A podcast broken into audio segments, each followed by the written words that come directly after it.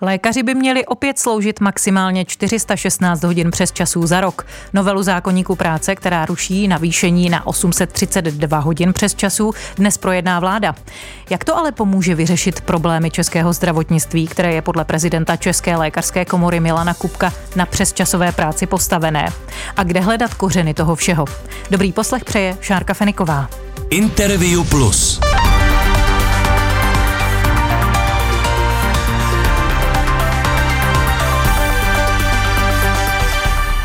A hostem Interview Plus je komentátor serveru Seznam zprávy, který se na oblast zdravotnictví zaměřuje dlouhodobě Martin Čaban. Dobrý den. Dobrý den.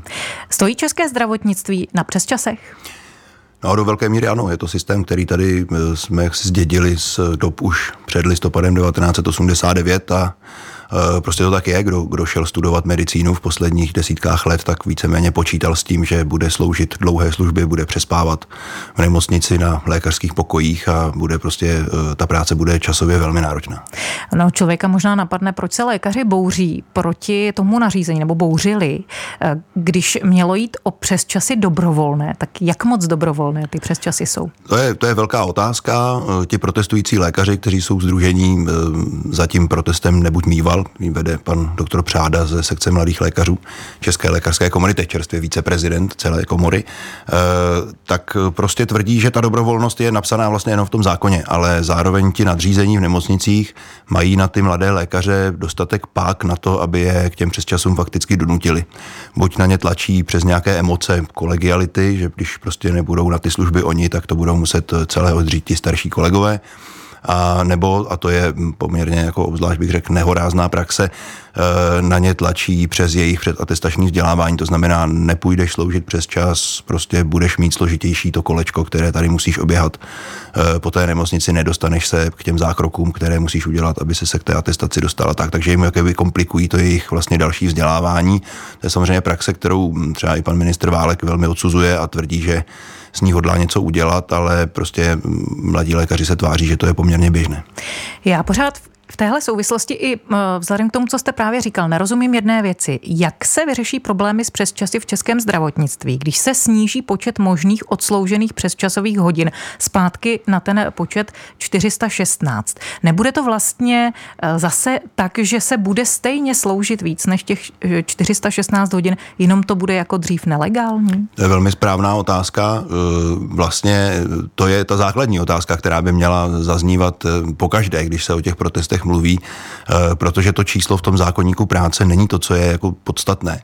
Eh, víme o tom a sami ředitelé některých velkých nemocnic to připouštějí, že spousta lékařů mladých eh, dělá z finančních důvodů především prostě třeba tisíc až 1500 přes časových hodin za rok, což je jako neuvěřitelné množství, které už podle mě pak může mít i dopad na bezpečnost té práce pro pacienty. Takže tohle je, tohle je velká otázka, to číslo samo o sobě to nespraví, proto i ti protestující lékaři vlastně prosazují, že kromě toho, že bude v zákonníku práce 416 hodin, tak by se měli výrazně zpřísnit nebo alespoň jako vůbec vlastně začít dělat eh, kontroly dodržování toho zákonníku práce v nemocnicích, což je taková bolístka, protože eh, dosud se to skutečně moc nedělo, ten systém se tak jako toleroval, že prostě to není sice legální, ale nikdo to moc nekontroluje, takže ty nemocnice fungují pokud by se hm, tohle mělo začít kontrolovat, no tak vznikne tlak na ty eh, manažery nemocnic, aby ta organizace práce byla, byla lepší. Pokud tam budou padat nějaké ostřejší pokuty, tak eh, je to samozřejmě může donutit k tomu, aby té přesčasové práce bylo v těch nemocnicích méně. Na druhé straně je potřeba si uvědomit, že pořád se také bavíme o nějakém objemu péče, který se no za, tu dobu, za tu dobu udělá. Takže, Pokud jsou nutné, tak eh, vyřeší se tím něco. Takže, no, takže tvářit se jednoduše, že prostě za, za, za menší eh, počet přesčasových hodin uděláme, poskytneme stejný objem péče, abych to řekl nějak úplně korektně, eh, tak to je asi naivní, nebo eh, to bude vyžadovat zásadní, zásadní změny právě v organizaci té práce. To znamená, že budete muset ty lékaře nějakým způsobem odbřemenit od nějaké administrativy, které oni skutečně teď věnují velkou část své pracovní doby eh, budete muset najmout nějaký mm, byrokratický personál, který bude schopen si část té administrativy pořešit za, za ty lékaře.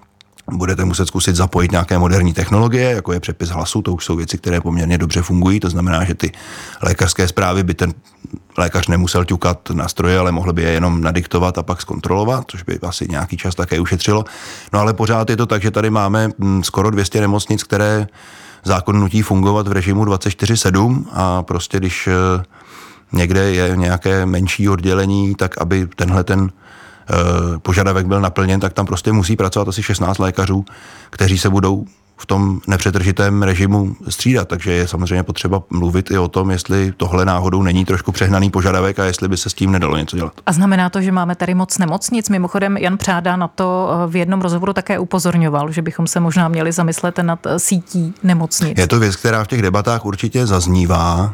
Možná bych to neřekl tak, že máme moc nemocnic, ale spíše máme moc nemocnic, které se snaží poskytovat úplně veškerou péči. Eh, to, o čem se uvažuje a to, co se dělá třeba v Německu postupně, eh, je, že ty nemocnice se nezavírají, nebourají, neruší, neprodávají, ale eh, více se uvažuje o tom, jestli všechna ta péče, kterou poskytují, je skutečně nutná, jestli ji nelze zajistit v nějakém geografickém dosahu e, jinde, kde by se třeba ta péče dělala častěji, tím pádem by byla kvalitnější a v těch nemocnicích, ze kterých by tahle péče zmizela, takže by se naopak posílily e, věci, které jsou potřeba mm, pro to bezprostřední okolí té nemocnice. Říká se, proto se tomu říká i komunitní nemocnice, většinou jsou zaměřené na nějakou následnou péči, může tam být něco jako několik nějakých ambulancí třeba, které se e, které se v tom regionu zrovna hodí a tak. Prostě musíme přemýšlet o té struktuře té nemocniční péče, ne, nemusíme bourat budovy. Do jaké míry je tenhle protest generační záležitost, tak jak oni, nebo jaký označil ředitel Motola Miroslav Ludvík? No, když si vezmeme čistě data, tak eh, ti, protestující lékaři tvrdí, že ty výpovědi, které dostali z té přesčasové práce od těch svých jaksi podporovatelů, kteří se toho protestu účastní, tak jejich věkový průměr je někde nad 38 lety. To znamená, že těžiště toho protestu nepochybně je mezi mladými lékaři, ale zdaleka to není protest jenom mladých lékařů. To si jako řekněme rovnou, že. No a není to logické, promiňte, že vám do toho vstupuji, ale není to logické, protože se to týká hlavně mladých lékařů, kteří jsou nasazováni na přesčasy, protože jsou pro nemocnice takzvaně levnější? Je to, je to do velké míry logické a je to přesně tak, ale právě proto mě vlastně i třeba překvapilo, když jsem, když jsem viděl ten vývoj eh, té podpory, že, že se z toho ten generační konflikt úplně nestal. Jako skutečně, co já mluvím s lékaři i staršími zkušenými profesory, přednosty klinik a podobně, tak mm, ta podpora toho protestu a, a, a ta slova, že to vlastně ti mladí dělají dobře a, a dělají to, co, na co my jsme jako naše generace neměli, eh, jak se odvahu, tak eh, to zaznívá a ta podpora skutečně je poměrně široká. Tak pořád si musím uvědomit, že eh, to není ani celá polovina lékařů, kteří slouží, druhá polovina eh, se toho protestu neúčastní, nějakým způsobem jim třeba ten systém vyhovuje, ale ten protest je masivní a pokud by se uskutečnilo skutečně od prosince to, co slibují ti lékaři, že budou dodržovat ten zákonník a nebudou už ty přes časy sloužit, tak se to ve zdravotnictví nepochybně projeví. Hostem Interview Plus je komentátor serveru Seznam zprávy Martin Čaban. Posloucháte Interview Plus. Rozhovory s významnými lidmi, kteří mají vliv. Najdete ho také na webu plus.rozhlas.cz, v aplikaci Můj rozhlas, v podcastových aplikacích a video na našem profilu na YouTube. Dalším požadavkem lékařů je navýšení platů. Je relevantní, ehm, že chtějí mít garantovanou určitou výši výdělku? Je. Eh, je to, je to re- relevantní i z toho důvodu, že eh, by to mělo fungovat jako nějaká ekonomická motivace pro ty nemocniční managementy, eh, aby s tou lékařskou prací zacházeli, řekněme, důstojněji nebo opatrněji. Aby prostě ti lidé nebyli nuceni dělat věci, kvůli kterým tu školu opravdu těch šest let a nestudovali a těch dalších pět až šest let se nepřipravovali vlastně na ten samostatný výkon povolání. Čili v tomhle směru si myslím, že ta debata o platech určitě do toho patří. Eh, teď je otázka samozřejmě velká a dosud nevyřešená, jakým způsobem vlastně by se eh, ty platy měly zvýšit, respektive platy a mzdy. Takže to uvidíme, jak dopadne. Nicméně ano, ten, ten požadavek by tam měl být. Měl by tam být, myslím, s touhletou douškou, že to je, že to je jaksi potřeba, aby se zabránilo tomu příliš snadnému, řekněme, zneužívání té lékařské práce pro, eh, pro činnost, která hmm. nesouvisí s jejich vzděláním. Ale ano, ten argument tam patří. Nechtěl bych, aby se celá ta debata eh, zvrhla jenom na peníze, to si myslím, že tak není ta organizace práce, je také důležitá, ale, ale určitě se bavme i o platech. No a teď každá strana se baví jinak. Ministr zdravotnictví eh, Vlastimil Válek přišel s návrhem garantované minimální výše mzdy, která by nějak odpovídala eh, stavu vlastně toho, co ten lékař umí nebo po jaké fázi atestace zrovna je. Eh, lékaři zase požadují navýšit tarifní platy. Lze to z pozice ministra nařídit třeba soukromým nemocnicím nebo vojenským, nebo pak tady máme církevní nemocnice? Uh, tabulkové platy uh, platí a fungují jenom v přímo řízených organizacích a uh, v, v organizacích, na které má přímý vliv, řekněme, státní zpráva. To znamená, že to jsou především, v našem případě jsou to především ty velké fakultní nemocnice, ale těch přímo řízených organizací je víc, patří tam třeba i IKEM, takže e, tam existují tabulkové platy. Ty může pan ministr velmi snadno nějakým nařízením vlády, na vládě by si to asi prosadil, takže ty může poměrně snadno navýšit. E, musí samozřejmě počítat s tím, co mají za peníze zdravotní pojišťovny, také jak to, jaké se vybere pojistné, protože to prostě jsou pořád ty, ty samé peníze. Takže to, to lze. Eh, do soukromých eh, zařízení a dokonce ani do krajských zařízení, které, která mají eh, formu akciových společností, tak platové tabulky nedosáhnou. Tam je jediný, jediný mechanismus v tom, že pokud se zvýší ty tabulky, tak samozřejmě vznikne určitý konkurenční tlak na ty, na ty jaksi firmy, které vyplácejí mzdy a ne platy. Takže pak jakoby ty, ti ředitelé jsou nuceni ty platy, eh, ty mzdy, pardon, aby drželi ten správnou terminologii, ty mzdy zvedat podle těch platů, protože si potřebují ty doktory udržet. No a proč to nefunguje ve zdravotnictví, když to takto funguje ve školství, tedy myslím ty tarifní platy? Mimochodem to je také argument eh, Milana Kupka. Eh, no, ale ve školství, ve školství je zřizovatelem drtivé většiny škol, eh, je zřizovatelem eh, kraj nebo Obce? stát nebo obec. To znamená, že tam ty tabulkové platy jsou v soukromých školách, také nejsou tabulkové platy v soukromých školách. On jsou normálně tvrdí, že ano, takže mzdy. nejsou. Já si myslím, že ne. Já si myslím, že tam je jako jenom zase tam funguje ten mechanismus. Myslím si, že tam ty tabulky platit nebo neplatí ale přiznám se, že tím nejsem tedy stoprocentně jist, protože nesleduju eh, školství mm-hmm. tak podrobně. Ale myslím si, že ten princip je takový, že, že prostě tabulkový plat máte, pokud pracujete pro stát, to znamená pro, nebo pro jeho příspěvkovou nebo přímo řízenou organizaci. No a když se vrátíme k tomu návrhu eh, ministra Válka, tak ta minimální výše platu by třeba musel, musela být respektovat soukromá organizace nebo právě třeba akciová společnost? To, to dost záleží. Já přesně nevím, co to je za institut, to, co pan uh, ministr Válek uh, Takže na, on to ani navrhuje. nevysvětlil dostatečně. Pokud by to, já jsem to vysvětlení neslyšel. Pokud by šlo o takzvanou zaručenou mzdu, což existuje, je to jakoby součást vlastně pravidel, uh, která určují minimální mzdu.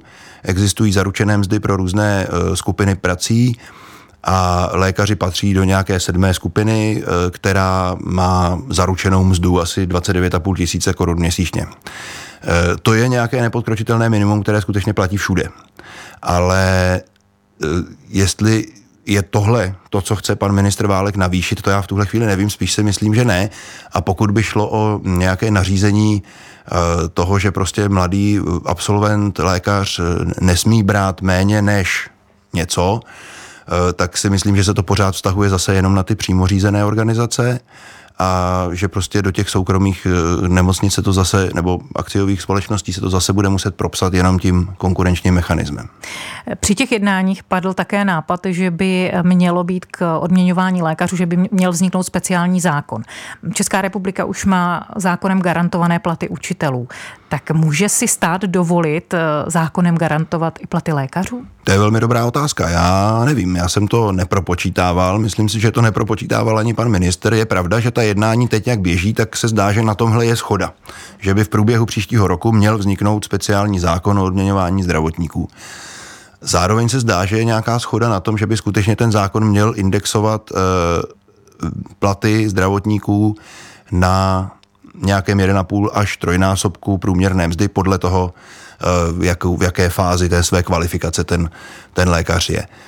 Jestli si to stát může dovolit, je velká otázka. Je dobré si uvědomit, že stát vlastně zavedl automatickou valorizaci plateb za státní pojištěnce, což jsou peníze, které posílá stát do systému veřejného zdravotního pojištění na to poskytování té péče a pokud by teď vlastně nějakým způsobem indexoval ty platy lékařů a vlastně opřel by je o jiné ekonomické ukazatele, než opírá tu indexaci té platby za státní pojištěnce, tak myslím si, že by to jako bylo velmi vhodné skutečně nějak spočítat, jestli pak ten efekt té automatické valorizace nebude do velké míry vyrušen tím, že prostě sice budeme vědět, kolik eh, tam stát jako nasype peněz ten příští rok, ale zároveň budeme vědět, že tři čtvrtě z toho prostě praskne na, na, na zvýšení eh, platů lékařů. Tam si myslím, že by bylo dobré eh, aspoň tu indexaci nějak sjednotit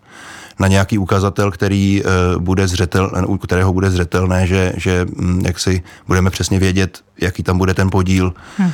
těch mzdových nákladů. No ona už tady jednou ta snaha vlastně garantovat lékařům nějaký plat byla za um, tedy pana Hegra, nebo ministra Leoše Hegra. Byl to právě výsledek tehdejší protestní akce Děkujeme, odcházíme, ale nakonec to stejně nevyšlo. Tak um, proč to zůstaly jenom sliby na papíře? To je těžko říct, tam eh, byl divoký vývoj trošku, to memorandum, které vlastně ukončilo akci Děkujeme, odcházíme, a to memorandum bylo podepsáno někdy tuším v lednu 2011. Eh, byly v něm nějaké bezprostřední požadavky na zvýšení tabulkových platů, to se, to se stalo. A byl tam mimo jiné i ten příslip, že eh, stát jak si vypracuje nějakou metodiku, kterou by ten, tu lékařskou odměnu indexoval na těch 1,5 až 3 násobek průměrné mzdy v ekonomice. A to se nestalo asi z časových důvodů, možná, že se do toho panu ministru Hegrovi ani jako úplně upřímně nechtělo. E, nějak se to odkládalo a ta vláda prostě e, vlastně dva a půl roku poté padla e, byly další volby a další ministři už se necítili tím memorandem vlastně vázáni. Teď se to memorandum jakoby vrací v těch současných protestech a že uvidíme, jestli, jestli bude mít pan ministr Válek eh, tendenci je nějakým způsobem naplnit, včetně tohoto závazku. Máme vůbec relevantní data o tom, kolik z celkových nákladů na zdravotnictví jde na platy neboli na ty osobní náklady? E, nemocničních lékařů. Eh, máme, máme hrubá čísla. Do, do nemocnic jde tuším, že v příštím roce posílá vyhrado, úhradová vyhláška do nemocnic nějakých 240 miliard korun a obecně eh, se říká, že průměrné mzdové náklady jedné nemocnice jsou mezi 50 a 60 procenty, takže když to vemu opravdu velmi jaksi hrubým sítem, tak eh, si můžeme říct, že platy platy lékařů v nemocnicích tvoří nějakých 120-130 miliard ročně. No, protože ministr Válek se uh, zaštiťuje 60% a prezident České lékařské komory Milan Kubek říká, že lže. Tak proto se ptám na to, jestli existují opravdu reálná data. Vy jste říkal teď, že existují. No, můžeme vycházet, to je ale jako obecné, prostě víme, kolik peněz eh, pošlou zdravotní pojišťovny nemocnicím a víme, kolik eh, peněz vydávají nemocnice na platy svých lékařů. Eh, problém je v tom, že to není vůbec rovnoměrně rozvrstvené. Jo? Zatímco, když si vezmete velkou nemocnici, která má nákladné přístroje, spoustu oddělení, spoustu mm, personálu jiného a tak, tak tam může být ten podíl třeba pod 40%. Zatímco když vezmete malou městskou nemocnici, která nepotřebuje amortizovat nějaké sofistikované přístroje, má prostě pár lékařů a tak, tak tam, eh, tam mohou ty mzdové náklady dosáhnout třeba 80% všech nákladů. Takže když je to takhle nerovnoměrně rozložené, tak pan ministr Válek uvádí ten průměr kolem 60%. Já vlastně nevím, proč by si to vymýšlel, to jako může být asi. Má český zdravotnický systém dostatek kontrolních mechanismů? Nemůže se v nemocnicích utrácet na jiných věcích, eh, na kterých by se dalo šetřit? To je velká otázka. Když nastupoval na ministerstvo zdravotnictví Adam Vojtěch eh, pod patronátem Andreje Babiše, tak eh, Andrej Babiš postavil velkou část své politické komunikace na tom, že ve zdravotnictví se strašně krade a že je to černá díra na peníze a podobně. To se pak úplně nepotvrdilo. Známe spoustu ošklivých kaus ze zdravotnictví a z toho, že mm, některé veřejné zakázky Eh, zejména v přímo řízených organizacích, prostě nebyly hezké během těch toho, dejme tomu někdy na začátku, na začátku milénia, ale nezdá se, že by to bylo něco, co by eh, vytvářelo nějaký polštář, protože pokud bychom to teď všechno jako mm, striktně zkontrolovali a nic takového by se nedělo, tak najednou by zdravotnictví mělo o desítky miliard navíc. To si myslím, že takhle to úplně nefunguje. Čili ano, nějaké rezervy v tom hospodaření určitě jsou. Můžeme se bavit o nějakých centrálních nákupech, můžeme zkoumat zkušenosti z krajů, které vlastně združují ty své nemocnice eh, do těch holdingů, eh, těch jednotlivých akciových společností. Jestli se jim vyplácí lépe. Každý ministr zdravotnictví řeší centrální nákupy pro přímo řízené organizace, snaží se tam ušetřit nějaké peníze. Je to, jsou to snahy, které jsou správné, má to tak být. Nejvyšší kontrolní úřad jednou za čas prochází hospodaření přímo řízených organizací a občas zjistí nějaké neduhy, ale nikdy to není tak, že by se ukázalo, že prostě jako třetina peněz ve zdravotnictví vyletí komínem, protože prostě se hospodaří neefektivně. Takhle, taková, takovouhle rezervu tam prostě nenajdeme. Můžeme tam najít nějaké třeba jednotky miliard v tom celkovém objemu, ale pořád se bavíme o půl bilionu korun, které zdravotnictvím jak si protečou za rok. Komentátor serveru Seznam zprávy Martin Čaban je hostem Interview Plus. Ještě jedna věc mě zajímá. Česká republika má na počet obyvatel víc lékařů, než kolik je průměr území Evropské unie. Přesto pacienti postrádají praktické lékaře, pediatry zvlášť, pak jsou to mnozí specialisté.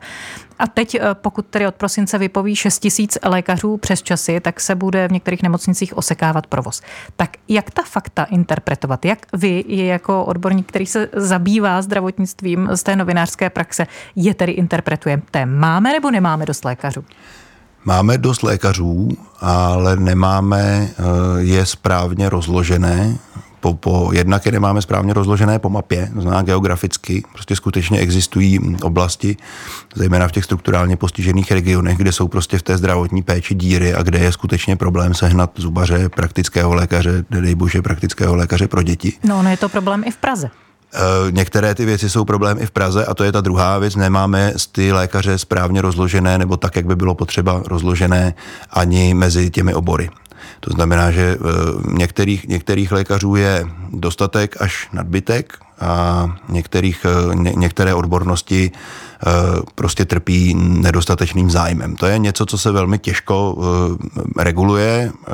Ten ta demografická situace mezi praktickými lékaři a mezi dětskými praktickými lékaři už je taková, že to přimělo eh, ministerstvo k nějakým krokům, kdy se skutečně jako zvyšují úhrady hm, praktikům a snažíme se, eh, snažíme se dát najevo, že ta primární péče je velmi důležitá, ale u těch, eh, u těch jiných oborů, jako jsou třeba právě psychiatři, kde je velký problém skutečně zejména mezi dětskými, tam je, bych řekl, ta situace úplně tragická, tak prostě zatím to neumíme zařídit, aby eh, to ti lidé chtěli studovat a aby to potom chtěli dělat. A to je těch, těch mechanismů na to je omezené množství, které eh, na to stát má, aby jak se přinutil, nebo přiměl, nebo motivoval, tak, abych to neříkali přinutil, motivoval ty, ty mm, studenty lékařských fakult, aby se zaměřovali na tyhle ty nedostatkové obory, tak těch nástrojů je omezené množství. A... Je to otázka peněz?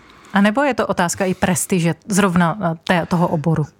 To je velká otázka. Myslím si, že obojí, eh, obojí platí. Na druhé straně otázka peněz. Já si myslím, že pokud by někdo šel teď studovat a byl eh, rozhodnut, že se stane eh, dětským psychiatrem, a otevřel si soukromou ambulanci, tak opravdu nebude mít nouzy ani o zákazníky, ani o peníze. Jo? Tam já myslím, že spíš možná půjde o tu prestiž nebo o, to, o ten obraz toho, toho povolání nebo té profese.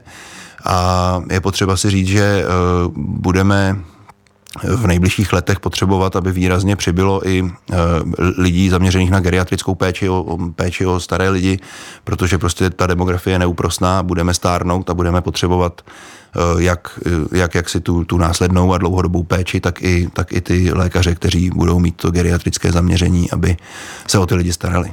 To byla taková odbočka. Teď se vraťme na závěr ještě eh, k, tom, k těm současným protestům. Ono to začalo jako protesty mladých lékařů proti přesčasům. Nakonec se k tomu přidali platy a pak také požadavky odborů na výsluhy, lázně. Vycítili tedy lékaři, Česká lékařská komora odbory šanci? No, já myslím, že ano. Ono, eh, o těch platech se mluvilo od začátku. To myslím, že není od pana ministra úplně fér se tvářit, že jako vlastně se o těch platech začalo mluvit až později. Tam ten, ten uh, požadavek toho lepšího odměňování tam byl od začátku, byť nebyl úplně vepředu. Ale souhlasil bych s tím, že eh, jak Česká lékařská komora, tak Lékařský odborový klub si ten protest do jisté míry trošku unesli pro sebe a snaží se si v něm teďka jako vykompenzovat to, co se jim nepodařilo před těmi 12 lety, jak si vymámit z pana ministra Hegra. Takže v tomhle je pravda, že ten nástup jak lékařské komory, pana prezidenta Kupka, tak lékařského odborového klubu, pana předsedy Engla, byl velmi výrazný a mám pocit, že trošičku pan panu doktoru Přádovi ten protest jako ukradli. Eh, další schůzka se má uskutečnit příští týden. Vidíte, že by se rýsovala nějaká řešení? Já věřím tomu, že se vlastně obě strany nakonec dohodnout chtějí, že mm, ani ministr Válek, ani mm, ti mladí lékaři jako nechtějí eh, vidět to, co by se stalo, pokud by skutečně do těch přesčasů od prosince nenastoupili. Takže já věřím tomu, že by mohlo k nějaké dohodě dojít. Je potřeba skutečně se, se pustit do nějakých eh, jako ty, ty požadavky, jak si učinit nějaký, nějak realistickými, nemyslet si, že prostě dokážeme od prosince vnutit platové tabulky do soukromých nemocnic. To je prostě něco, co není možné.